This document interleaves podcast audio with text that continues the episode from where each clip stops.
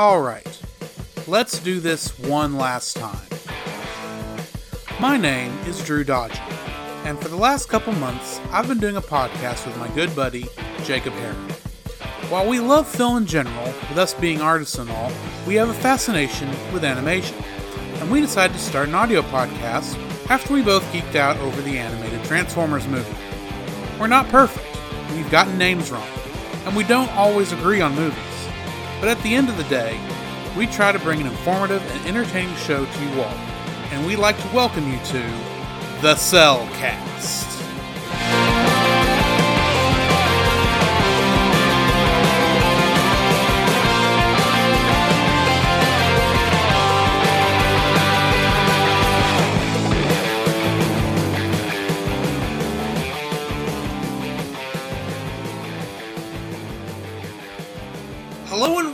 to another episode of the Cellcast. Joining me this morning is a man who has but one question. Where is the proof? Welcome, Jacob. Why, thank you. And I'd like to introduce our co host, a man who just couldn't give up hunting for those spirits. Welcome, Drew. How are you doing this morning, Jacob? I'm doing very well. Doing very well. It's been, uh, well, the day we're recording actually is actually on a Saturday night. For a change, For we're a actually change. recording on a Saturday. The reason we're recording on a Saturday is while looking at the calendar, I realized I was actually going to be out the week of Halloween. Yeah. which is the end of uh, well technically we would have finished ta- uh, october up without any issue but we would have messed up ghibli month Hmm. so we trying to get more than one episode recorded this week Yeah. so that we can get ahead and be recording one episode ahead up until halloween so if uh, our news in the future seems like it's a week out of date That's because it is. yeah, and besides, isn't that better than what we were doing when we didn't weren't fixing a certain release date and we're just doing news as we thought of it? Yeah, that's true. when it would take me three months to get an, a month to get one episode out? Yeah. Yeah, we've come a long way since then. yes, so it could be worse. People it could be a lot worse. Mm-hmm. Uh, how are you doing? Man, I'm doing very well. I actually had a very. I already said that. Well, you did. Let's just roll with it. Let's just roll with it. Yes, go right ahead. All right. So it's been pretty good. Be like I had a very interesting from the last time we recorded to today we're recording.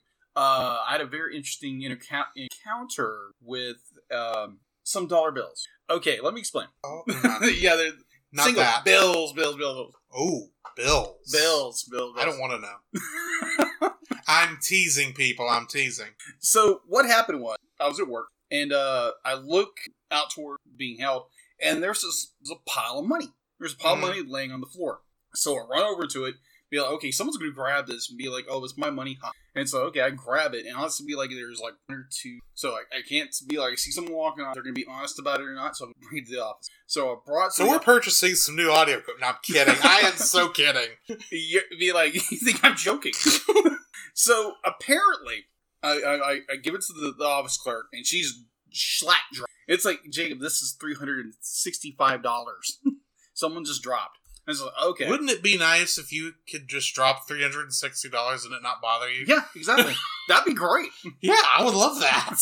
And so, you know, the the idea that okay, someone's gonna come pick this up. So Surely. surely. So it's like, okay, be like, just in case, put my name on it. You know, two days go by, we'll never pick. So most likely, I'm gonna get a very nice bonus by Christmas. Nice. Yeah. So I had that, and uh, I just, you know, just a couple of minutes before we started recording, actually, a, uh, a good conversation with my little brother. Uh, it's one of those things where you're you're not great about communicating.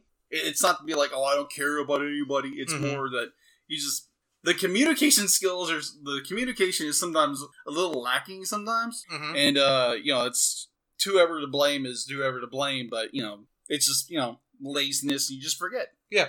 So me and Daniel, my baby brother, is we're talking. and He's the first thing he's like, Jacob, you gotta watch this movie. You gotta watch this sh- show on Netflix. Miraculous. Thank you. Miraculous. And oddly enough, because he was in uh the Adventures of La- uh, Ladybug and Captain Thang. yeah, because the Cat Noir, but I can't think. Yeah, I think it's Ladybug. Yeah, because someone someone had actually mentioned that to me like last week. It's like Jacob, this is something you gotta you gotta watch.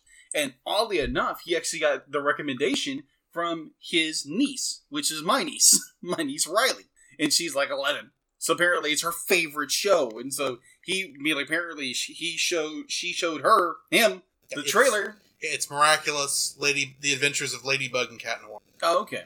So apparently it's her favorite show. So you know, big you know, big shout out to Daniel, thank you, and uh, another big shout out to Riley uh, for giving that recommendation. Alrighty, What have you been doing?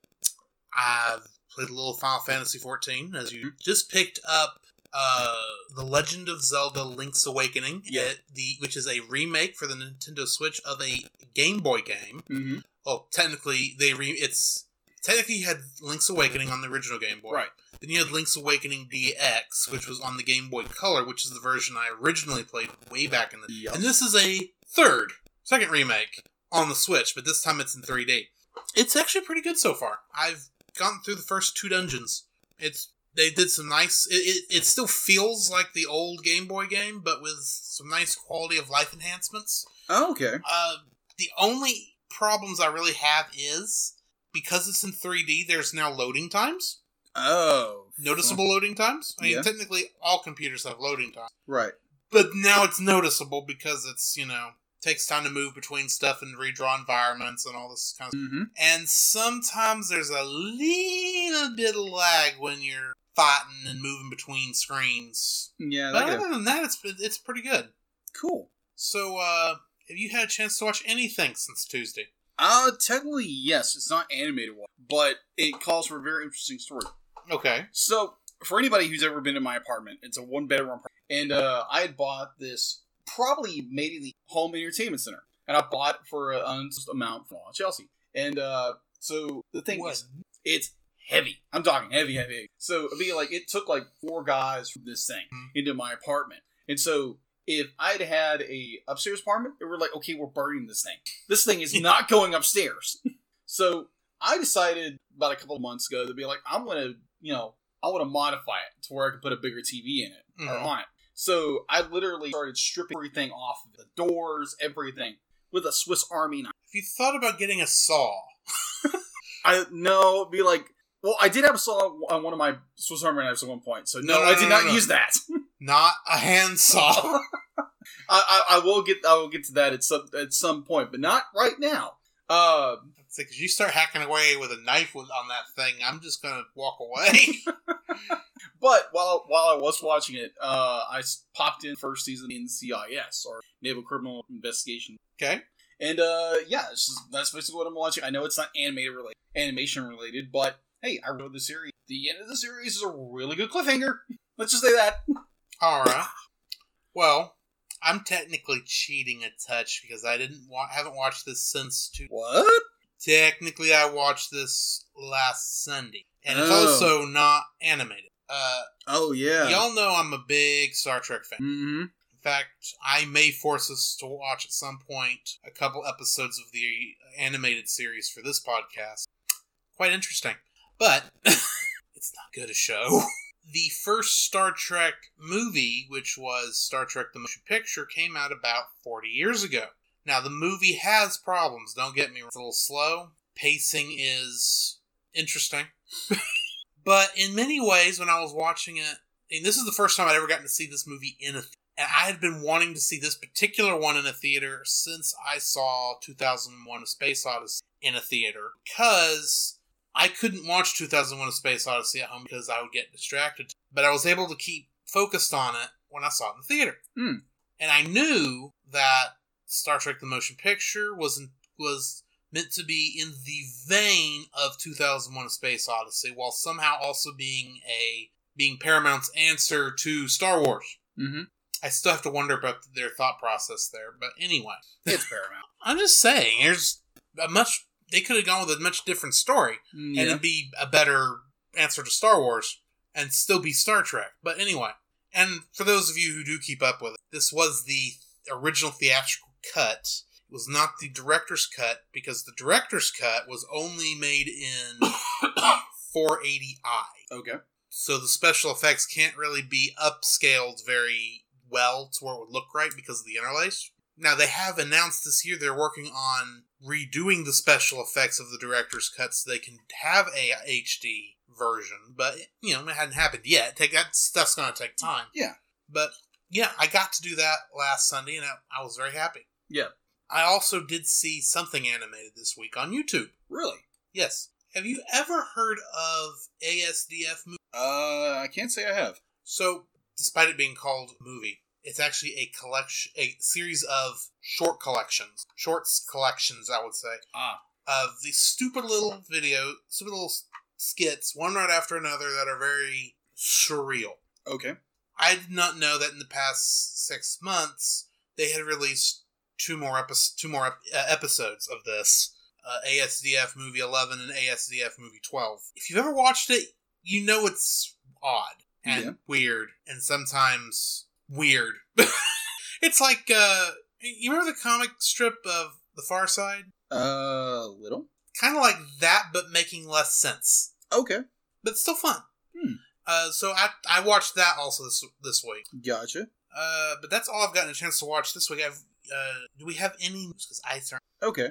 News wise, no, because obviously it's only been a couple of days since recording. Yeah, Uh, and it seems news always comes out on Tuesday. yeah, Anyway, which is weird. So, kind of an interesting news kind of article, but it's it's not really news per se, but it's something Mhm. that is going to be coming very shortly. Uh, for those of you who don't know, uh, those of our listeners who don't know, uh, in October there is a thing in what myself do is called Inktober, is where you draw a certain a picture every day, you ink it for 31 days, Mhm. and so be like you go by the end of it, you go pieces, and I've been doing this probably for maybe and um, I had no earthly idea, no earthly idea what I was going to do for it. And uh, one of my friends, big shout out to uh, Tim James, because he's the one who gave me the idea. so you have up. Yeah, Okay. it's an amalgamation between Disney characters and oh, Yeah. So Captain America, Mickey Mouse, uh, Goofy Iron Man, something like that. Something like that. He's be like Pete Hulk, Huh? Pete Hulk. Pete Hulk. Yeah, that's that sounds about right. Uh, yeah, because uh, this is this is more of a shout out between uh, Tim James and uh, Jim Heron, who's also because Jim just started just rambling off all these really great ideas, like Ariel from Mermaid as Phoenix. Okay. And I was like, ooh, challenge accepted. That sounds. And I was like, ooh, okay. So you know, it started my little you know imagination rolling. So yeah. So for October, I've got an idea. okay. Merida as Black Widow. That's technically Pixar, admittedly, but Yeah. That doesn't sound like a bad idea. unless you can think of another redhead besides Ariel, you already got Ariel doing something Yeah. else. Well, I could go into the channel.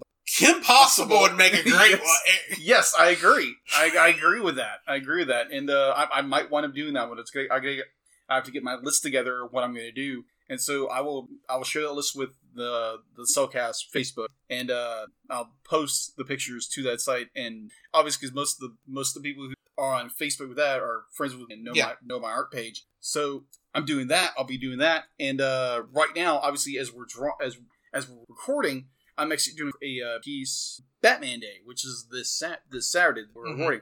And so I'd seen a ton of artists I know, Batman's all and friend of mine something else, which I'm not going to mention. Yeah. Uh, let's just say he's going to be blue weeks.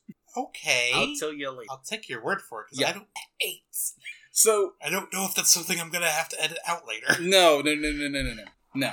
So what I'm doing right now, I'm actually drawing and inking a my own kind of a how would I describe? it? Um, Illustration. my own illustration of Batman using my favorite artist, who's Joe Madureira, and uh, kind of a John Madureira and uh, J. Scott Campbell, who's another. Com- and uh, yeah, I'm liking where it's going. Be like, I'm, I'm not, I'm not the strongest ink- inker on the planet, but so yeah, that's so most likely before this is put out, uh, the Saturday when it's posted, Should be next Saturday. so next Saturday.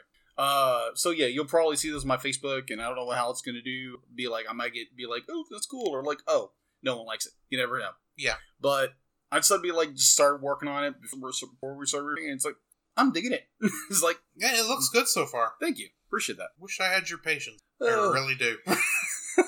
All right, so so we should be getting into our spoiler-free uh, thoughts yes, for our movie, which is, of course, Final Fantasy: The Spirits Within. Uh, what are your thoughts? Spoiler. Fr- spo- less. Bleh.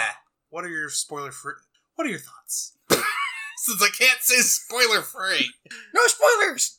Uh, it's a very Yes. You know, it's it's it's a movie that was very very bold for a movie that came out in Mhm. 2001. yeah. Just just thinking about it. Yeah, 2001. There's a lot of. For- I have a lot of forgiveness for this movie, by the way. Yeah, I do too. I do too. Uh, there there's a lot of that had has not aged very well Mhm. in the film. Uh, it's still it's a very odd plot. It's a very odd, odd plot, I may have some answers to that in the full review. right?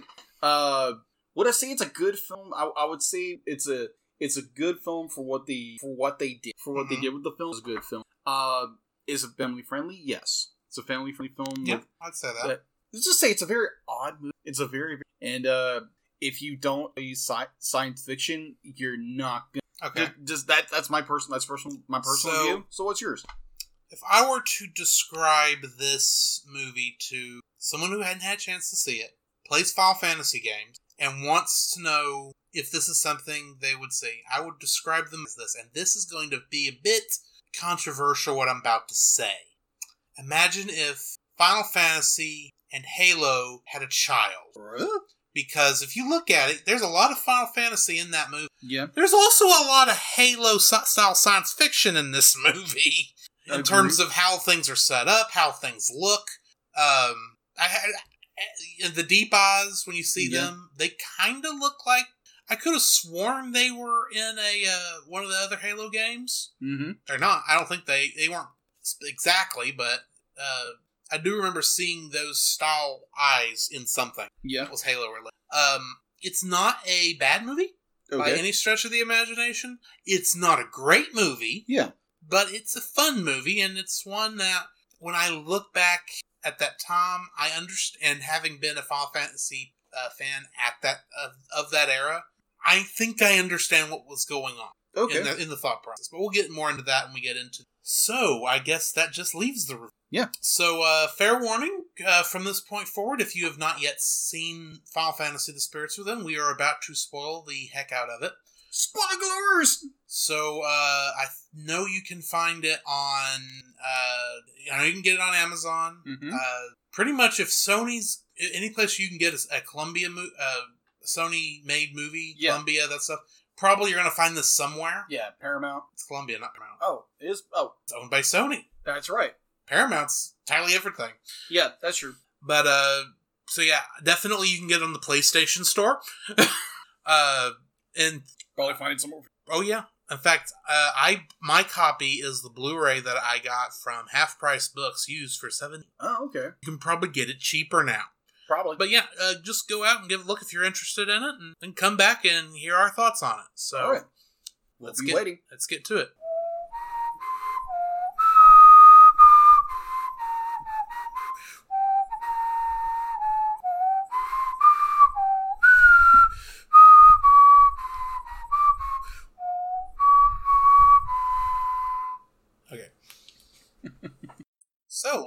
Into our actual review of Final Fantasy: The Spirits Within. And for those of you wondering what on earth I was whistling, you're not Final Fantasy fans. Apparently not. yeah, No, that- I was slightly confused when he started doing it. that was the uh, main theme to Final Fantasy uh, from the original game, which has since become the franchise's Yeah. main theme. Right. Which they did not put anywhere in this movie, but I figure it needs to be there. Yeah. Uh, so I'm just going to go ahead and hit on this normal uh, critique, uh, criticism of this movie right now before we get into most of the rest of this, just to get it out of the way Okay. because there's going to be people who are going to go, surely this not being based, this not having anything to do with Final Fantasy, you'll bring it up. Well, yes, Yeah. I'm going to have to bring it up right now and get it out of the way before we start talking about what we like about this movie Mhm. and going into all the other stuff. This is more based more on the Final Fantasy style storytelling than I think most people give it credit for. Yeah. Uh, for those who don't know, the Final Fantasy video game series, each numbered entry is a universe unto itself. So you don't have to play Final Fantasy 1 to know what's going on in 2, all the way up to the current number, which is 15. The only two universes, only two games that may, of, of these that may, has a connection is Final Fantasy 7 and Final Fantasy 10. They have pretty much said that it's on two different planets, but it's in the same universe. And that Okay. the people on on the planet in ten crash land on the planet in seven, like hundreds of tens, t- thousands of years before Seven starts. Hmm. Not to get too much into that, but There's there's a little bit it can get it can get confusing, but it's not really that confusing. It's based Right. on one line Oh, okay. from Final Fantasy X two. But anyway, Gotcha. you gotta love Final Fantasy. We have these numbers 10 2, Yeah. 13 2. Anyway, subtitles work really nice. but yeah, if you look at it, this the story for this is kind of based on what I would say is the climax of a Final Fantasy game. You're pretty much looking at the last four spirits that they have to get. Uh, eight total, and they yeah, seven. seven. They had seven spirits, I think. Well, okay, let's go over this real quick. Yeah. The plant was spirit six, I think, Yes. because the Ovopack was spirit seven, Yes. and then okay, yeah. It's eight so they, they go through the last three. sp- You see them grab the last three spirits, which to me sounds like this would be the last three dungeons of the game. But because there's more storyline stuff than that, it'd be technically the last four dungeons. Of the game. If this were a game, and Which it's kind of set up like you're in the last half of the game. You're Yeah. seeing they are show their characters obviously they know that have never been shown. That, anyway, if you're going to critique this having seeming to have nothing to do with Final Fantasy, keep in mind seven has nothing to do with six. they this is the only one that's been on Earth, and this was the first Final Fantasy uh, series thing, main, semi main series thing that did not have Nobuo Uematsu uh, at the doing the music for some reason. Um, there's a lot of I can understand the criticisms because it seems very not Final Fantasy. Yeah. In many ways, I think it actually is Final Fantasy. In Okay. more ways than most people give it credit for, especially when one considers uh, the Gaia Yeah. thing in this movie. Sounds a lot like the Lifestream from Final Fantasy VII Okay. And the the the, uh, spirits seem a lot like uh, the monsters that Yuna has to send away in Final Fantasy X before they fully become monsters, kind of a thing. Gotcha. And plus, Lifestream comes back in fourteen. And yeah. there's a lot of it, like all every Final Fantasy game made before this movie.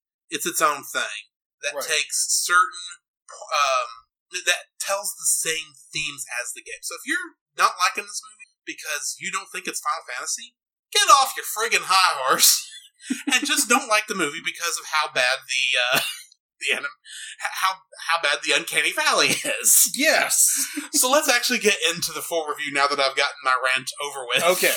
All right. So before before we do that, let's get into a little you know statistics of the what the movie about. Yes. All right. So the movie uh, came out on July eleventh, two thousand one. Now, put that in context. That was my senior year in high school. That was my freshman year in high school. All right. Final Fantasy X had not come out yet. Okay. So it had a budget of one hundred and thirty-seven million dollars, Mhm. which is you know it was two thousand one, so it was no fairly big budget. Yes. Uh, so Yeah. Most of that was spent building the studio that would make the film. But yes. yeah, pretty much. Or So, setting up the studio. so its opening week, opening weekend gross was one hundred and eleven million and change. Mhm. Its U.S. gross was over one hundred and thirty-two million dollars, and its worldwide gross was eighty-five million dollars in change. And what'd you say the budget was? One hundred and thirty-seven million. It bombed. It bombed. yeah, it did. It, it And- severely bombed. And honestly, looking at it, I understand why. yeah, Especially with the criticisms that hit it at the time. Yeah. On Yeah. both sides. yeah. My th- my thought, and people I've talked to about it, if they would have just dropped the Final Fantasy, Yeah, if this had And- just been called The Spirits Within, I think it would have been fine. Yeah, and it probably at, at least it would have gotten one it, one group off their backs. yeah, and it probably made a little bit more money. But due to the fact that it, it was a Final Fantasy, it was attached to Final Fantasy, Mhm. it made a lot of Final Fantasy nerds really angry. Yes. Which I'll get more into here in a bit. Okay, Since I've already gotten into it a little bit. But yeah. um, So- one of the, So Sorry, go going in that same direction, uh, when did you first see this movie? I first saw this on DVD probably in 2003. Yeah. I kind of wanted to see it for a while, just for the animation alone, because I was Mhm. thinking, because this was the first time you know we'd seen anything that looked like this. Oh yeah. at the time, but I didn't know what, what Final Fantasy was at the time. I didn't know who any of these people were at Yeah. the time. I just knew this was a thing. Yeah. Well, at the end of 2002, I spent the last of the money I had from my summer job on a PlayStation 2 and a copy of everybody's favorite game and the game movie game I have to bring up every episode apparently Of course. Kingdom Hearts, which includes Final Fantasy characters. hmm And so I'm playing this game, and I'm thinking, okay, this is cool. I don't know who any of these Final Fantasy people are, but I keep seeing the name Final Fantasy when I'm looking through the character bios. So I'm thinking, I need to learn what this Final Fantasy thing is. hmm Instead of actually going and looking for a game, and because I didn't know any better, I walked across the street to the movie rental place and rented this movie Okay. and thought, oh, I'll watch this. It'll be this is Final Fantasy. Maybe this will give me an idea what the thing's about. And I enjoyed the movie at the time. I remember thinking it's a little. It looks like I'm watching PlayStation 2 cutscenes. Yeah, But at the same time, they're really good PlayStation 2 cutscenes. they are. Um. So yeah, I I remember when I first watched it, I did like it. I've seen this movie probably maybe about five times total hmm since that time. Uh, this was the first time I'd watched it on Blu-ray. All the other times I'd watched it on DVD. Um, and then since then, you know, I've played many other Final Fantasy games, so I kind of know what Final Fantasy is now. Uh, okay. So At the time, I didn't, and I still liked it. And then when I played the other Final Fantasy games, I saw what the criticisms were, but I I never fully bought into it. yeah. Well, Even though I also somewhat agree with it. so let's just to, to say that Kingdom Hearts was your back door into Final Fantasy. Oh yes. Here's the thing: I bought a PS2 because I couldn't buy games from a Dreamcast anymore, Yeah. and I was been doing my research trying to think what would be a good first game that I could get introduced to this with, and Mhm. everybody in their dog was talking about Kingdom Hearts. Ruff, ruff. And I remember I had a, a copy of uh, Electronic Gaming Monthly. It was the second copy I'd ever gotten through this through the mail. Okay. and it had this it, and the big headline in one corner of the magazine. I don't remember what the actual image was for the cover itself, Mhm. but it said "Aeris lives in Kingdom Hearts." I'm going, who's Aeris? Because I didn't know, Right. but that was how I, you know, these questions coming up like, who on earth is Aeris? I don't care. I'm gonna play this game. Oh, it's the girl in the pink dress. Okay, so she dies probably at the end of the game. I don't. this was before I learned how to cry, people. this was before seven. This was before seven polygons. I cry. This is before I cried at the death of seven polygons. All it took to make that character model. He had no soul. Oh, I had I'm one. It kidding. just it just hadn't been injured. Cracked. Yes, until this point. Uh, I, that's one of the reasons why Seven has my undying respect. I got you. Is that that first game made me cry hmm when the po- when you when the graphics were that. I mean, it was the best they could do at the time. Right. But I mean, at, comparatively, you look at it and go, "That looks so bad," and thinking that's what it was. hmm But anyway, So when it, when it came to my first impression of this movie, okay, you basically have to go back to back when I was a very young child because we would go we would go over to my cousin Brian's house, Mhm. and the games he loved to play were RPGs, and Final Fantasy was one of them. hmm And so me being me being a very young guy who didn't play video games, and I still don't. Uh, I was fascinated by the, how the games played and the whole bit. And uh, I think at one point we were play- they were playing Final Fantasy three. You know, this is the U.S. release, obviously. which is Final Fantasy Six. And uh, yeah, they had played it for like I can't remember. It was like sixteen hours straight, and the TV caught on fire. I can see that happening, Yeah. So, yeah, especially with Six. Six is very good, yeah. So and then we had- especially when you get to the opera scene. Yeah, and then we obviously move on to Final Fantasy VII, and uh, watching you know watching my brothers play it, me Mhm. trying to play it. It's like I don't know what to do. Then be like, Jacob, give me the controller. Like Jacob, you're dying. I think I know why you're not a gamer. You never got to play the game. no, I didn't actually. so yeah, so that's One where of these days, I may have to introduce you to actual gameplay. okay. So my that's basically where my experience comes from because when this movie came out in 2001, uh, I I think I saw it in theaters actually. I believe. Mhm. Uh, because where there again, be like I have two younger brothers who just love Final Fantasy, and it's like we gotta go watch this. Mhm. And uh, I think I could be wrong. So Daniel or Jim, be like if you are listening to this, you know, did we actually go watch this in the theaters, or am I, you know, Hallucinating. recollecting wrong? Ah, Uh, so yeah, be like, I, I don't remember if I watched it in the theaters or not, but uh, watching it, you know, watching it on DVD because I remember calling my cousin Brian, and it's like, oh yeah, it's on DVD, buy it. and it's like, okay, so I bought it. Mhm. So I watched it, and it's like, okay, wow, this is really good. Now, Mhm. granted, this was coming out 2001, this would probably been Final Fantasy. 2001. Final Fantasy X came out that year, I believe. Yeah. Hang on. Seven came out in Japan in 1997. Eight was two years after that, which would put that in 99. And then nine came out immediately after the next year because the teams were working at the same time. And then 10 came out 2001, I believe. I may have my timetable wrong on these games. Okay. My apologies. No problem. So that's basically my understanding of Final Fantasy. Now I know a lot about Final Fantasy. I actually did a uh, oddly enough in high school. I took it was my junior or senior year in high school, and I decided because I I love watching the trailers. They were awesome. So I decided to do a a PowerPoint presentation of all the Final Fantasy trailers that had come out. You know, one through I think it was like nine, and including Final Fantasy: The Spirits Within. And uh yeah, it, it took a lot of work for me to do that. Get all the trailers in Yeah. there, the little bios where you click on this, click on this. So like huge since- spreadsheet. Especially since uh, until 1997, those were hard.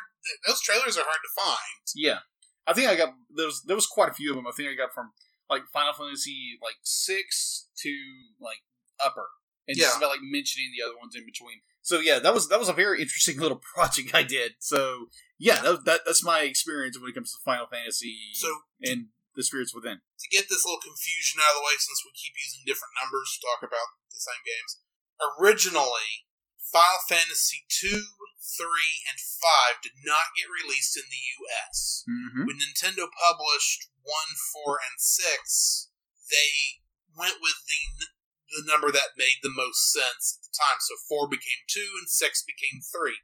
When Sony and uh, Nintendo, when Square, the company that made the, the games, decided not to produce the game for Nintendo 64 because the way they were designing it was going to it would take 64 cartridges in terms of memory space Wow. because of all the, the uh, full motion video, and they decided it'd be cheaper to go with a CD, and they went to PlayStation One.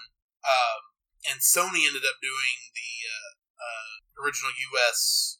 Uh, uh, script for it. Mm-hmm. But you're, you know, see, that's America, you know what's going on again because it's all text at the time. Uh, but it did get released by uh, by Square over here in America instead of being published by Nintendo. So that's where that confusion lies for a lot of people. Hmm.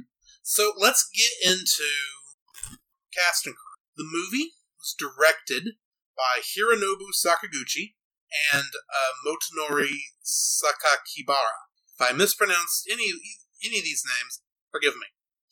However, uh, Hironobu Sakaguchi is the creator of the Final Fantasy game series, Ah. and he directed uh, one through seven, and then nine Okay. for and then 10 i believe uh, also uh, the main thing i saw that motonori uh, sakakibara directed was the uh, he was the cutscene director for both final fantasy 7 and final fantasy 8 in both cases this was their directorial debut in hollywood Hmm.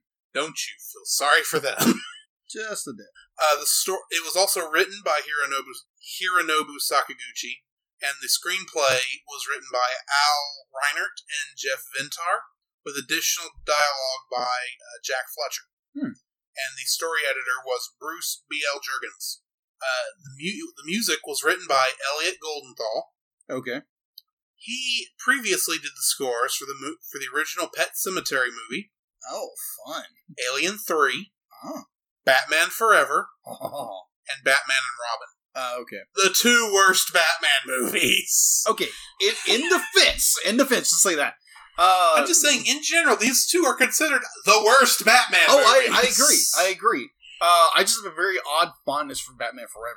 So be Okay. like, I'm, I'm not saying be like it's not it's not a, it's a terrible movie, but like it's it's got its problem. Mhm. And I think uh, I'm not going to go with my brother Jim's analogy of this. Be like, oh, it's the different ages of Batman, that kind of stuff.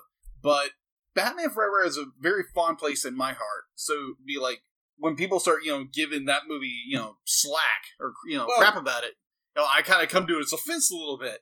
But I- I, I I, I, do understand where Yeah. people are coming from with it. I did say worst a minute ago, Mm-hmm. mostly because I was voicing everyone else's.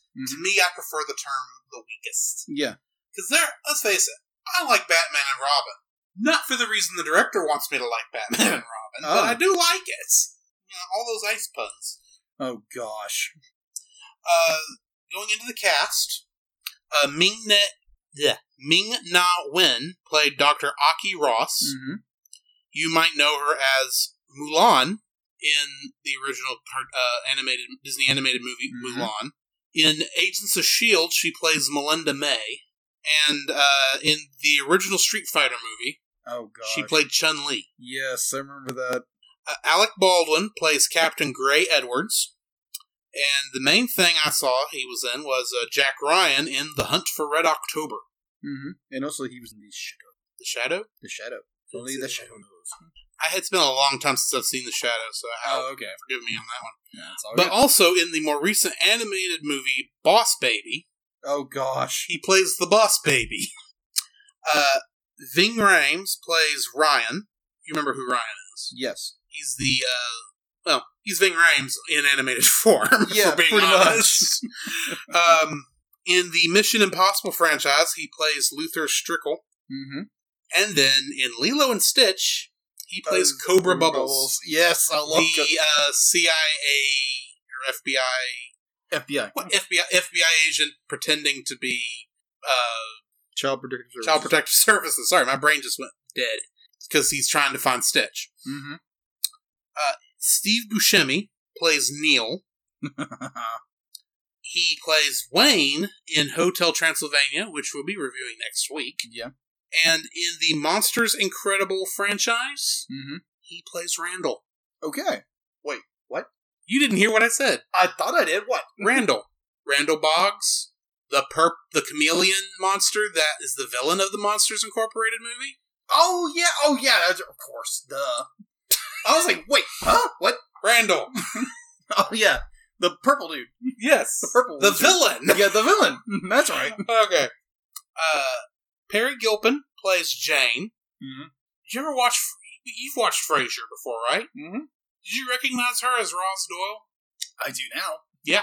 Oh my gosh. Yes. and she's she's playing the same character. If we're being honest.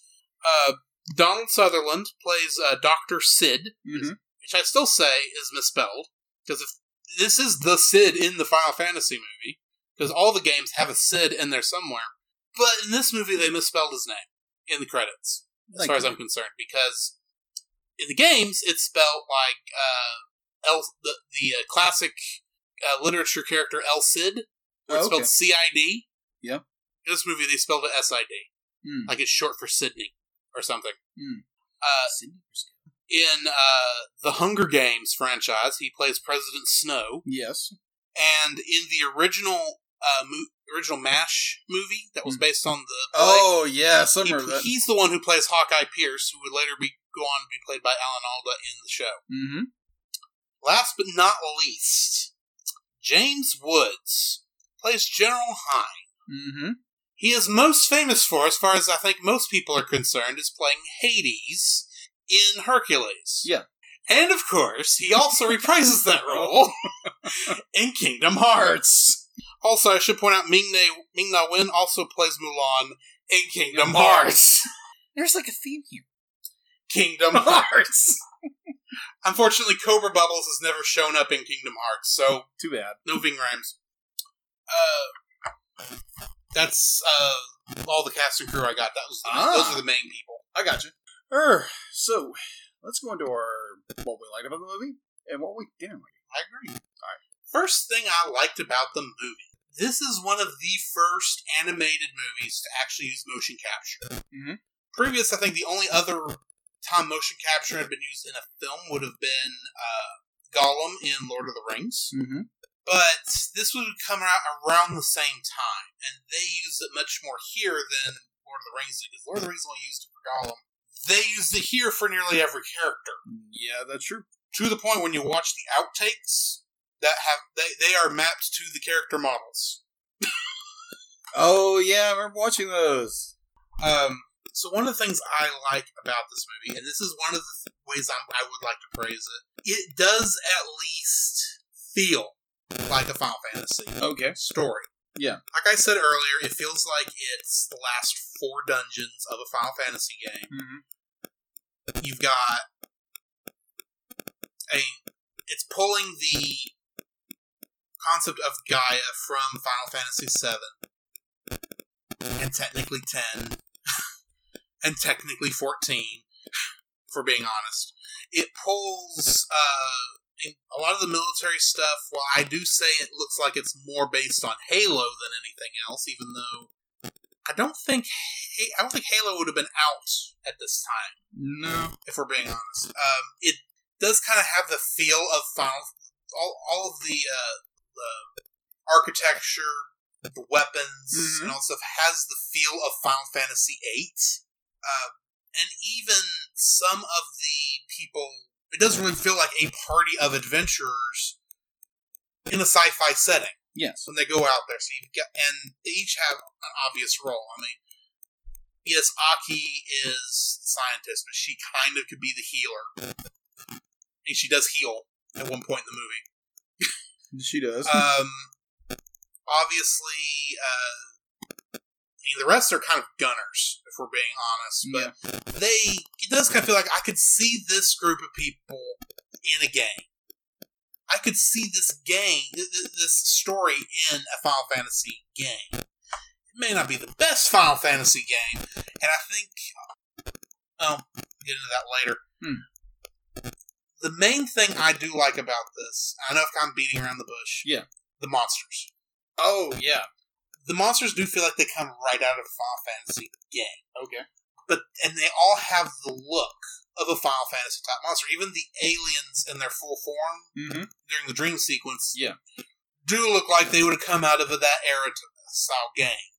Um, I feel like I should be able to be saying more, but I'm actually now drawing a blank on where I was going with this point.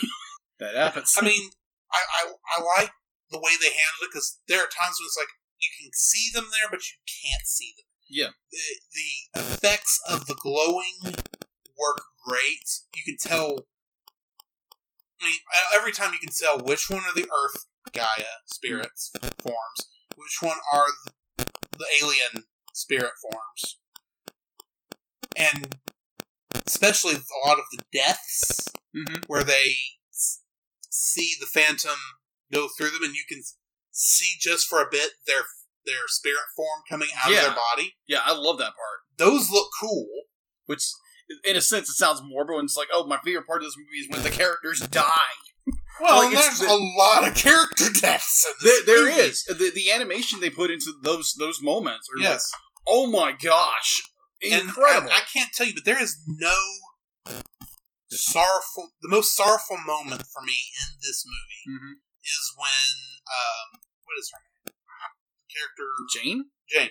Her death. Oh yeah, because she's angry about Neil getting killed because obviously they were the love interest. I Yeah. you can't really tell that early in the movie, but right. until you've seen it seen it once and go, oh yeah, I can see the flirting now. Mm-hmm. And uh, she's firing at the thing. Her gun goes goes dead, but you think for a second, oh, she survived, and then you see the tentacles rising up around her. And it's like, I liked her. Yeah, and another thing about that scene is where literally you, you hear Gray screaming at her, Yes. "Get out of there!" Get out of there. And she, she, literally she she literally turns her she knows and she- drops her gun. because she, She knows, knows she what's happening. She can't she can't do get it. she can't get away from there. It's him saying what he, anyone in that situation would say, but she knows she can't. Yeah, And I find it very poetic that when her body does slump over, her hand lands in in Neil's hand. true. I feel that's nicely poetic.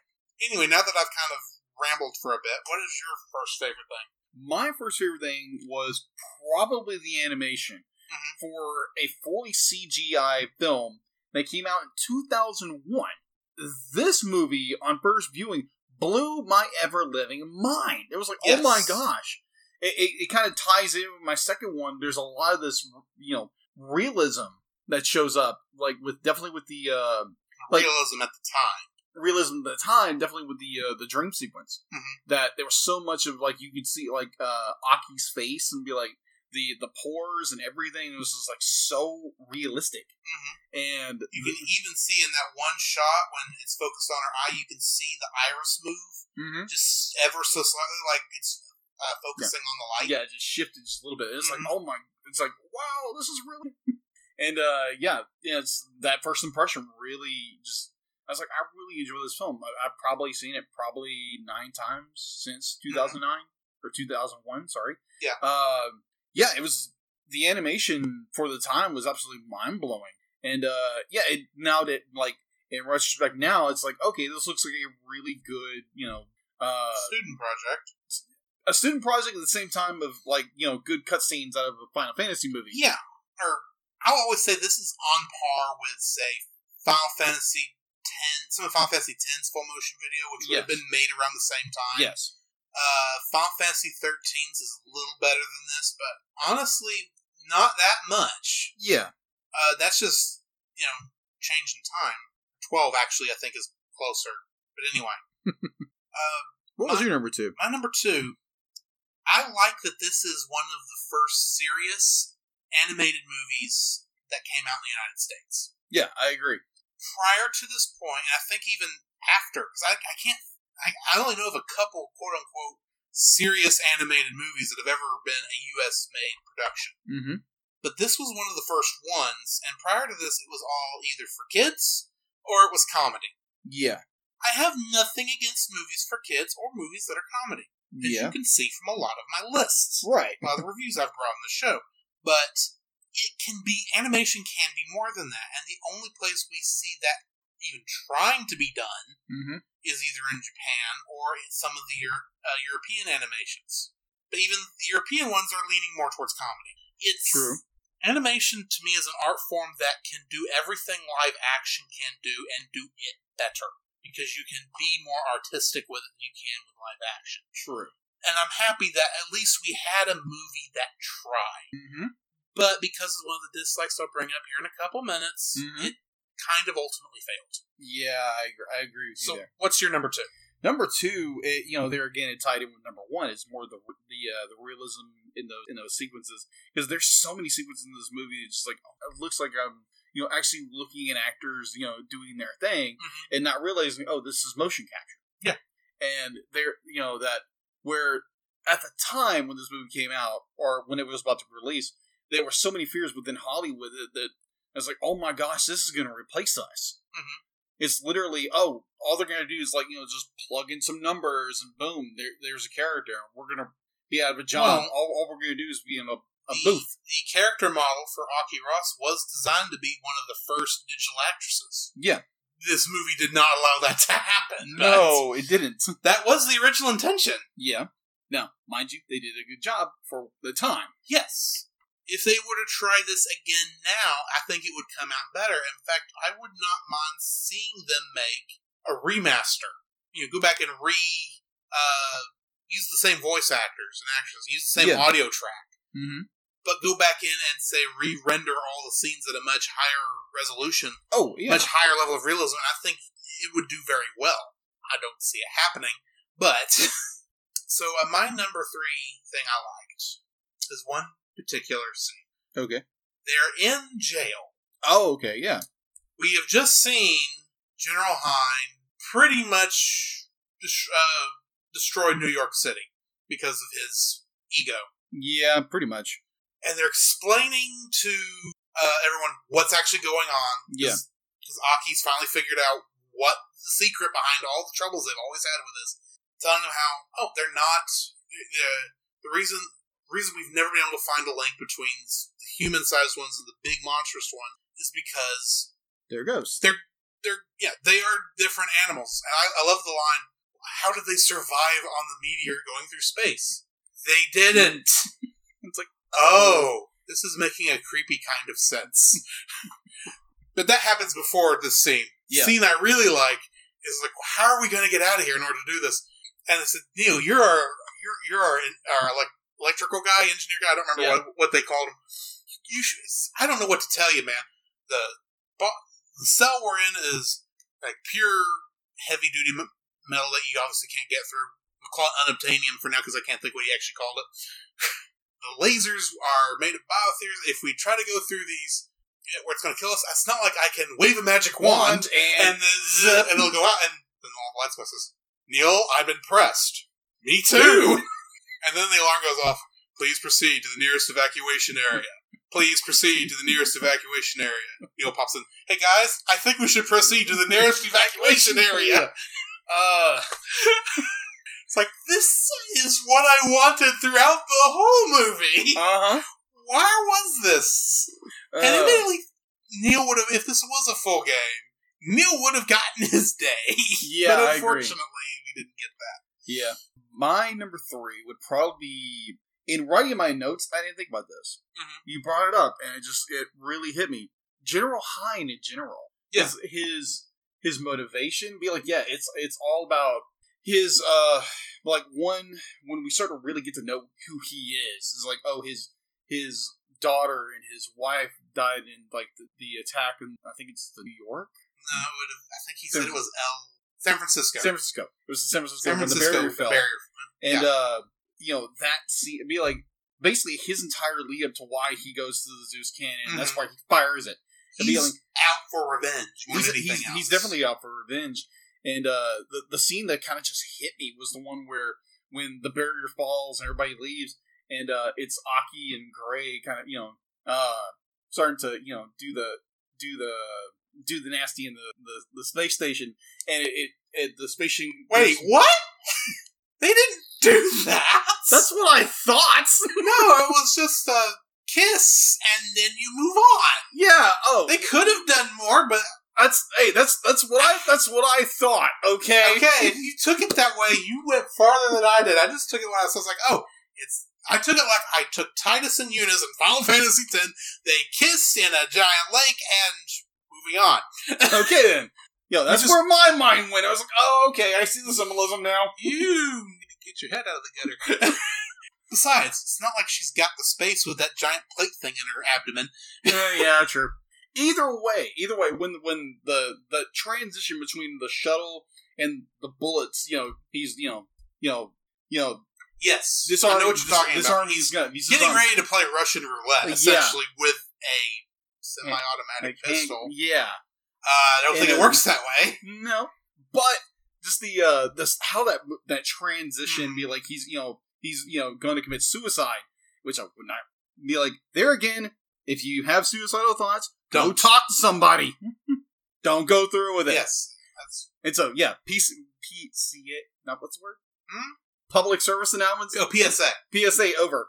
Uh, just th- that that scene where be like he's you know pointing and be like he closes his eyes and hears the door open. And, you know he you know, yeah he's asking for a destination, and it was. I'll I'll have to say this right quick. But you, well, no, go ahead and finish your point, Yeah. and then I'll say what I want to say. the it was just oh my gosh the it's like okay for a guy who's realized he has done the worst and then he you know shrugs it off be like oh this would have happened anyway when you deliberately made it happen in order for to fire the stupid zeus cannon. Mm-hmm. and he does the exact same thing because he talks about it's like oh my my wife and daughter died you know when the when the barrier fell. You're doing the exact same thing dude. Yeah. and how many scores of people died because you wanted the council for your your own way? Well, I think to some degree he he realized oh yeah. that he, what he did, and that's why he was Yeah. trying to commit suicide. Mhm. But then, when he hears the computer prompting him for a destination, Mhm. and he decides not to do, commit suicide, Mhm. he the thought crosses his mind: I can still bring some good out of this. yeah and that's when he goes up to Mhm. Zeus. Yeah. Which I want to talk about that. go for it As I said earlier, when I was going through the cast, Mm-hmm. James Woods has also played Hades. Mm-hmm. He's going to the Zeus cannon, which I'm assuming is named that because the energy that it would shoot down at the planet would be akin to the mythical Zeus throwing his lightning bolts. Also, just for a little bit of fun, Gaia, the what they keep calling the spirit of the earth, I believe is the name of the uh, Greek, the, the Greek goddess is the wrong term because technically it overpowers a goddess, but it's she's one of the she she's the she birthed the titans, which would then birth Yes. the gods. Yeah, you're right. So yeah, Hercules and um, Zeus's lightning shooting at. God. There's a lot of Greek in this, Yeah. but Hades all Greek to me. is Hades in a sense goes to use the power of Zeus. Now we know what happens. it nearly destroys everything. Fighting. Exactly. It's like, oh, you just made it worse. Thanks. Anyway, I had to get that off my ass. It's like that. It's like, oh, Hades is using Zeus's power. This won't turn. This, who thought this was going to turn out good? also, can we just point out that if you've ever seen the movie Akira, they s- Final Fantasy stole Akira's giant space gun. Can I just say that? Okay. Do you Uh, yeah, agree with I- me I- or not? I, I agree with you on that. Completely agree with you. Right. As I'm sitting here inking. Yeah. Sorry. You're good. All right. Let's get into our dislikes. All right. So our dislikes. Two words for my dislikes. All right. or Two words for my first dislike. Uncanny Valley. Agree. It is everywhere. Okay, for those of you who don't know what I mean by Uncanny Valley, That was my number one as well. yes, the Uncanny Valley is a term that came up in Japan when they were first trying to design robots. They were, a thought came up as will humans be able to interact with these robots in a way that they would accept them as normal, almost as if they were humans? Mhm. So they did a little bit of a research study and they showed a wide range of people different illustrations of humans and asked if they liked them or if, if they would like this person or if they would not like this person, something to that degree. Yeah. And these things ranged from cartoon characters up to actual humans and varying degrees of similarity in between. Yes. And what they found was that as or believability, sorry, as it got up to a certain point, the graph would go up, but at a certain point where the, animation or the physical features don't exactly do what we would normally expect in a human to do, Mm-hmm. that gra- thing dips way down all the way back to zero before it starts coming back up the other side and continuing at the same rate it did before. Mhm.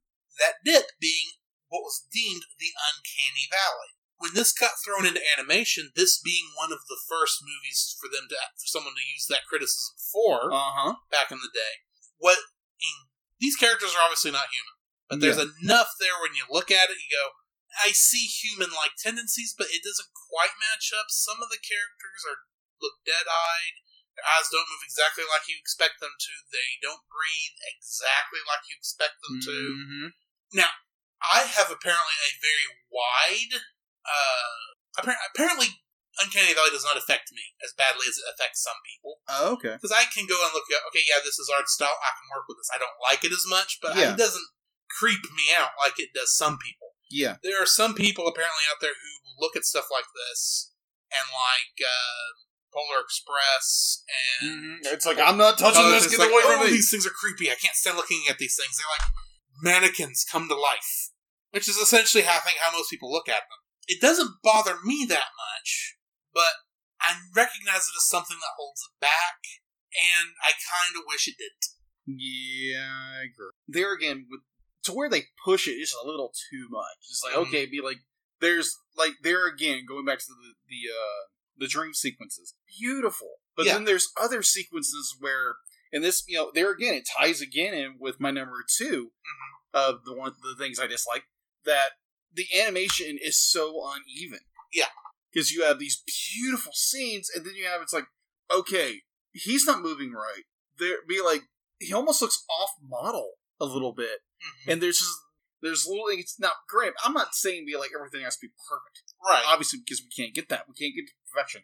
But there's this and understanding there was a limitation to what they could do in 2001 when it came to animation, mm-hmm. definitely computer generated animation, and it's you know watching it now is it's slightly unsettling. It's like okay, that's a little Yeah. that's a little bit odd. You know, there again, be like it's going into that uncanny valley. And personally, I think Sid, Doctor Sid, is the worst Yes, I like- offender of all this because, well, Aki, uh, Ladipaz, and Gray, Mhm. they are all youthful.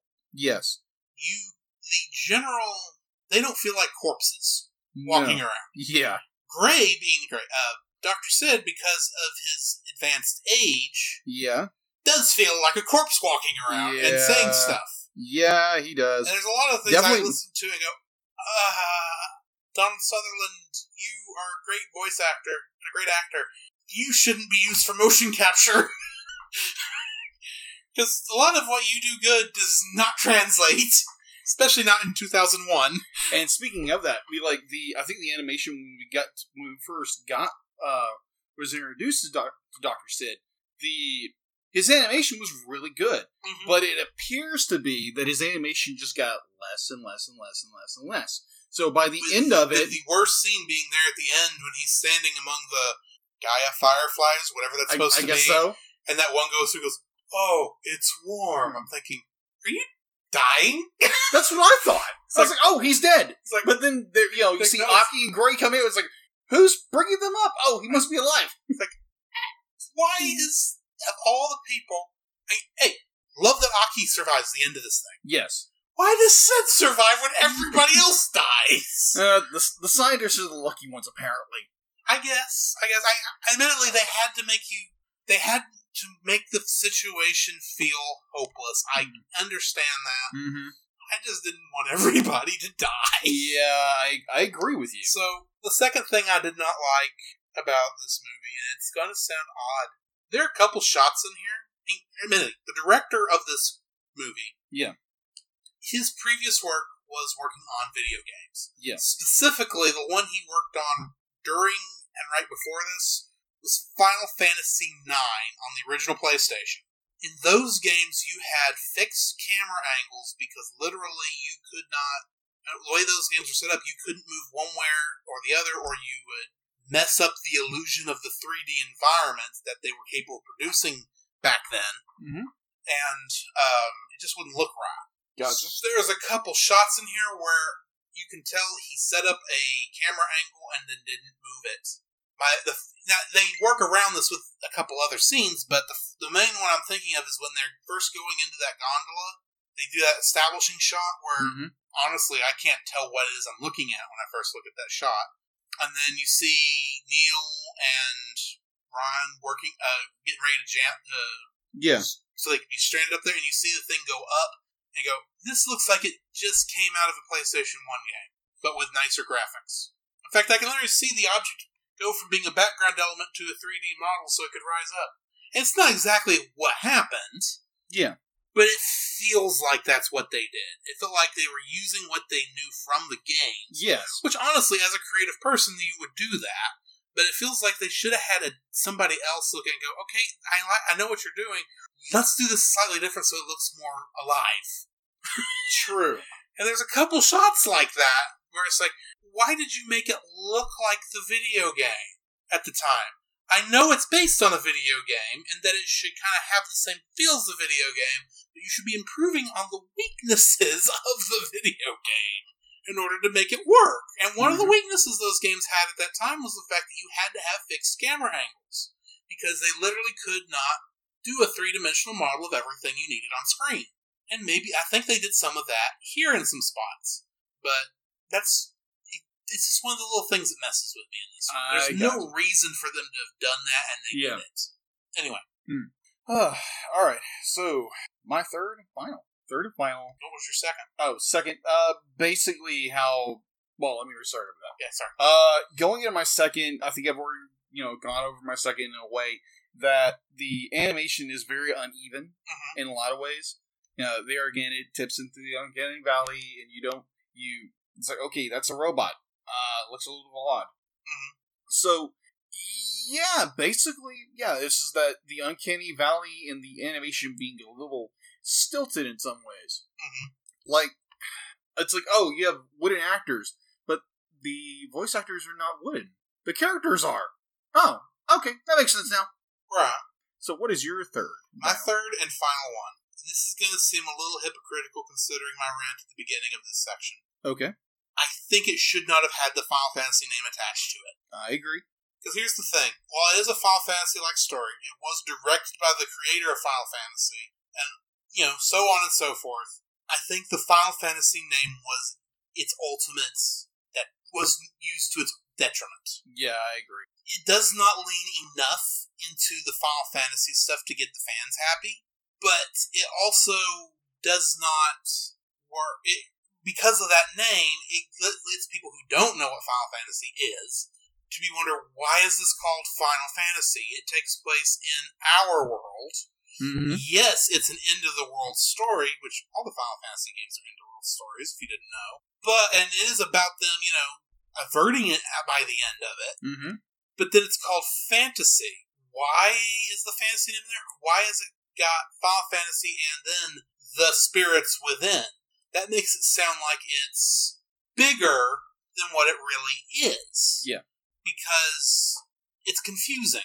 It's ultimately a very confusing name. Yes, If I they'd agree. have just called it Final Fantasy, it would have been fine. It's, you still would have the problems of the fact that it's not Final Fantasy enough, Yeah, in my opinion. But I think I would, I think it would have fared better yeah, I agree. if they'd have called it The Spirits Within, and then just told people this was the Final Fantasy movie. We just decided to not put the name on there because most people we were talking about Mm-hmm. the Final Fantasy fans would have gone and watched it. They would not have cared as much that it wasn't as Final Fantasy because they would have been forgiven. It's like, okay, you knew the Final Fantasy name was, was not a good use for it. You made some modifications to separate it out, even if they hadn't. They would have, the fans would have been more forgiving. Yeah, Ultimately, the problem with this, the name Final Fantasy is one that is an odd name to begin with for being honest. And it's a name that was chosen not for.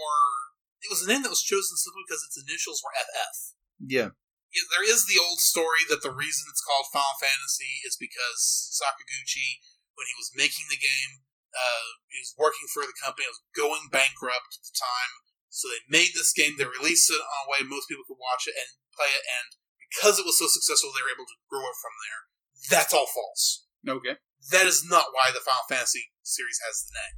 It is called Final Fantasy because they originally wanted to call it Fighting Fantasy because they wanted the American English initials to be FF, but Fighting Fighting Fantasy was too close a name to another game, another property, so they changed it to another FF name, Final Fantasy. Okay. Japan, it didn't care. It didn't care what the name meant. It's just it was an English title and it sounded good in Jap- to Japanese ears. Oh, okay, that makes per- that makes sense now. Yeah. That's actually what happens. So you bring that, use that as the name of a movie. With having the subtitle, it makes it sound like it's a part of this bigger franchise, which it is, but it doesn't connect to that franchise in any way, shape, or form, other than you have a character that technically follows the same naming convention. As, you have a character whose name appears in all the other games. You do technically have monsters that are very much like the monsters in the series. It does follow a general style storyline about the end of the world.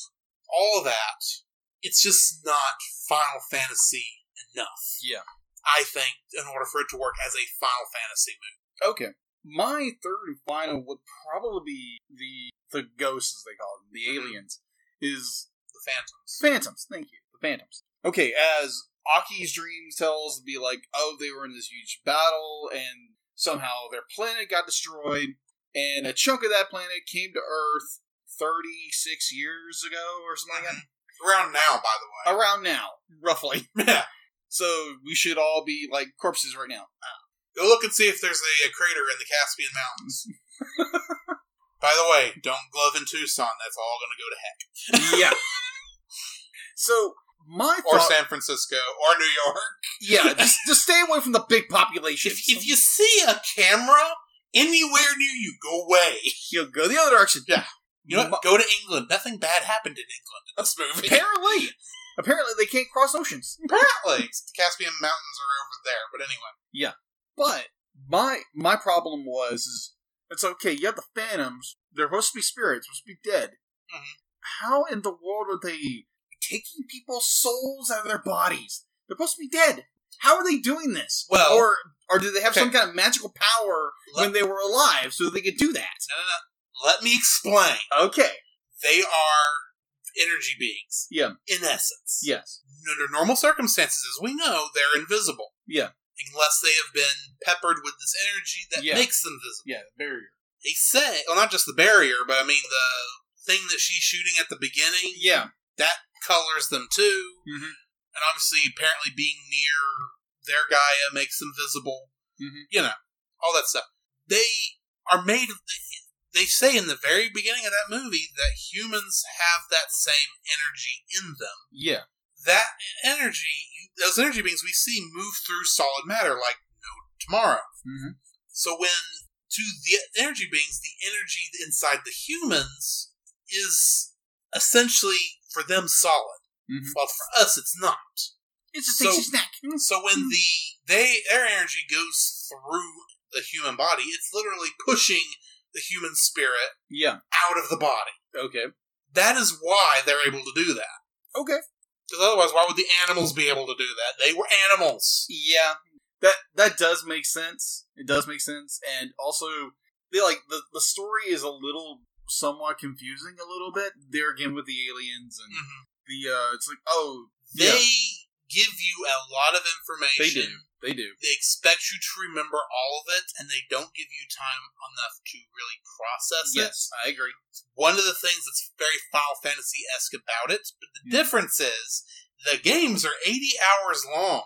That much information spread out over an 80 hour game, yeah you have time to process Yeah. what's happening. Hour and a half movie You don't. not so not so much it's like what what wait a minute where did the movie what happened What's going on? Anyway, yeah so yeah that's our that's our thoughts Yeah. uh, like we said earlier, it's a family friendly movie, yes it is very much family friendly and I'm going to give it a 6. you're gonna give it a six okay I give it a 6 because that 6 would be like a D. Yeah. It's on the positive side of things. Yeah. It just does not quite achieve its goal, in my Agreed. opinion. agreed It's still an enjoyable experience. I don't hate it, but it's not great. So yeah, I'm giving it as I'm docking it mostly because it's got too many failures. There's too many things it tried to do and Yeah. it just didn't. Yeah, I agree. Uh, I'm definitely as same. I'll go with a six. Originally, I was going to uh, dock it a little lower at a five, but just thinking it's okay. This was a movie that made in 2000. Mhm. It was a very ambitious project, Yes. and uh, there's a lot, like you said, like they they failed in so many different areas within this film, but it's still it's still an enjoyable film, Mhm. and and definitely if you're a sci if you're a sci-fi science fi sci-fi kind of person, be like you you probably enjoy it more. If not, you could be like, okay, this is slightly confusing, and Yeah. I have no interest in this. So it's And like I said, it's not a bad no, it isn't. it's actually very it's it's pretty good. Yeah. Uh before we exit out of here, I have another Facebook group that I lead called uh, Reformed JRPG Players. Yeah. And uh I asked them what they thought of this movie because the group started off as Final Fantasy players and well, the group needed to grow to encompass more than that, so Yeah. because there weren't any other Final Fantasy games out. So uh, let me give you the general idea. I'm not going to say names, but uh, give you a general idea of what people's thoughts were. Yeah. Uh, one guy just says he enjoyed it. Another guy says uh, I liked it as a movie, but not as a Final Fantasy movie. As a fan of Final Fantasy, there fan of Final Fantasy, there are standards. There are standards to be honest. As a good sci-fi movie, this had everything to really enjoy, but did not have the Final Fantasy feel. Another guy says follows FF type, underrated and long forgotten. He has it on the Blu-ray. Hmm. Uh, this one pretty much summarizes it. It's way out there, not a bad movie, just not a good Final Fantasy movie. Hmm. And honestly, I kind of that's kind of how I feel. It's not bad. Mhm. There are problems. Every movie has problems. It's just as a Final Fantasy fan myself, it's just not quite there. I completely understand. Uh, is there anything else we need to talk about on this before Uh, we move on? Not that I know of. Okay.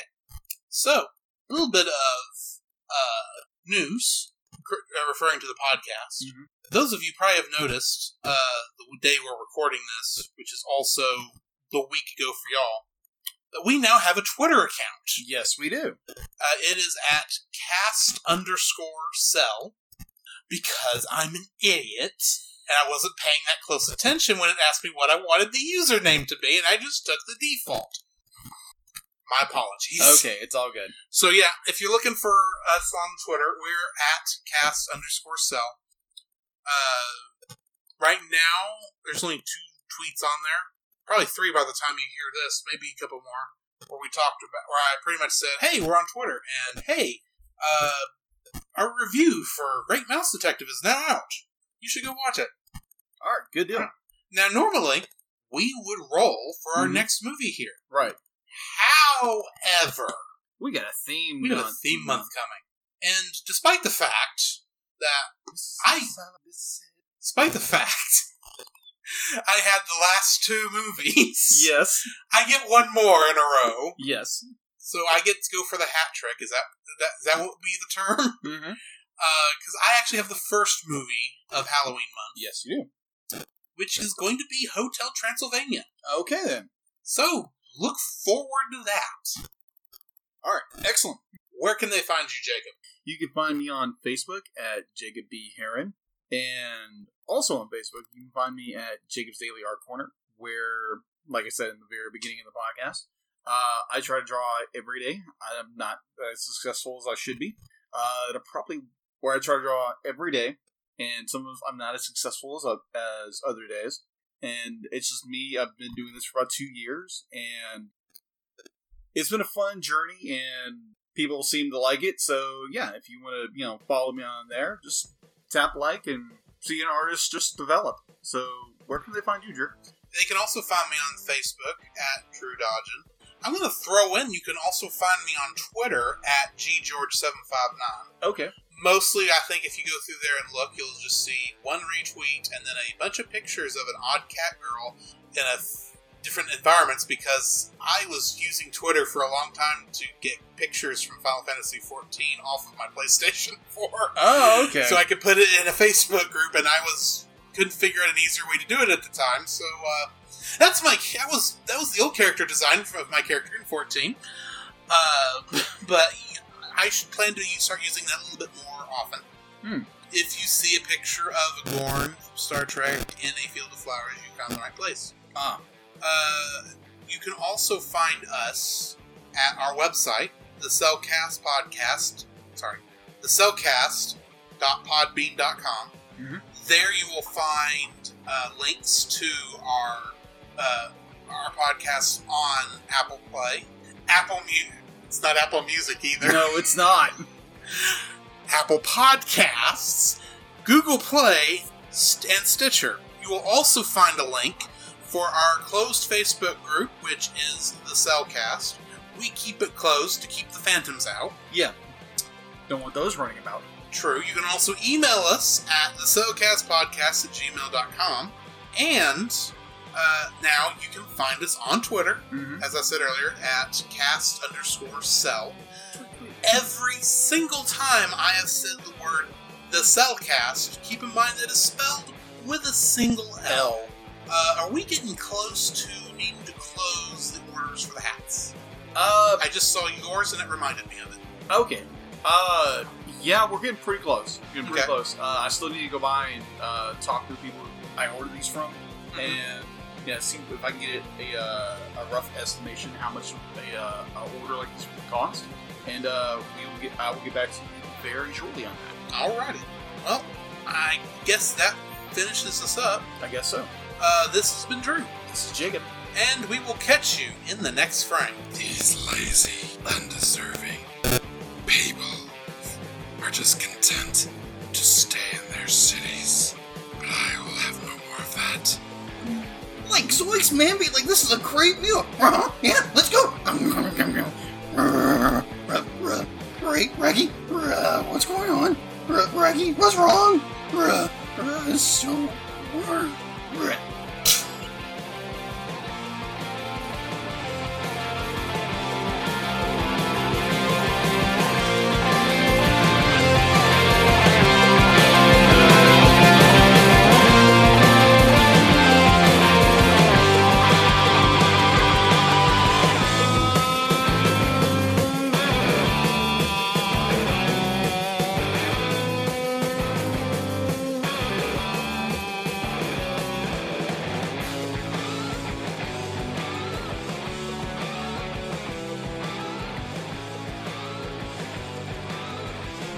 time on.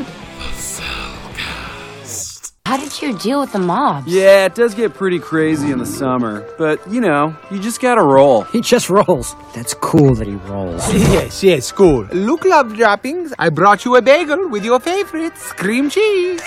Holy rabies, thanks, Dad. Johnny, try some cream cheese. It's awesome. Oh, cool, but I'm uh scream cheese intolerant, so polite pass. Yes, of course you are. Johnny, can we party plan talk for a minute?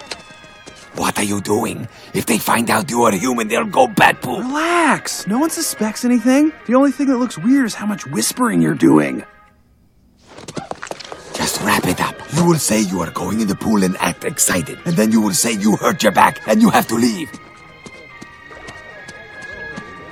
Here come good times! Woo! Oh, dudes, oh, my back. I'm on your back? No, no, he said, oh my back. Get on my back! Let's do it. Oh, here we go. Chicken fight! Push him off! We got you, Johnny. You're going down. Oh, yeah, we'll see. Maybe, Wavy. Okay, calm down with the fight chickens. Everyone stop the roughhousing. Woo!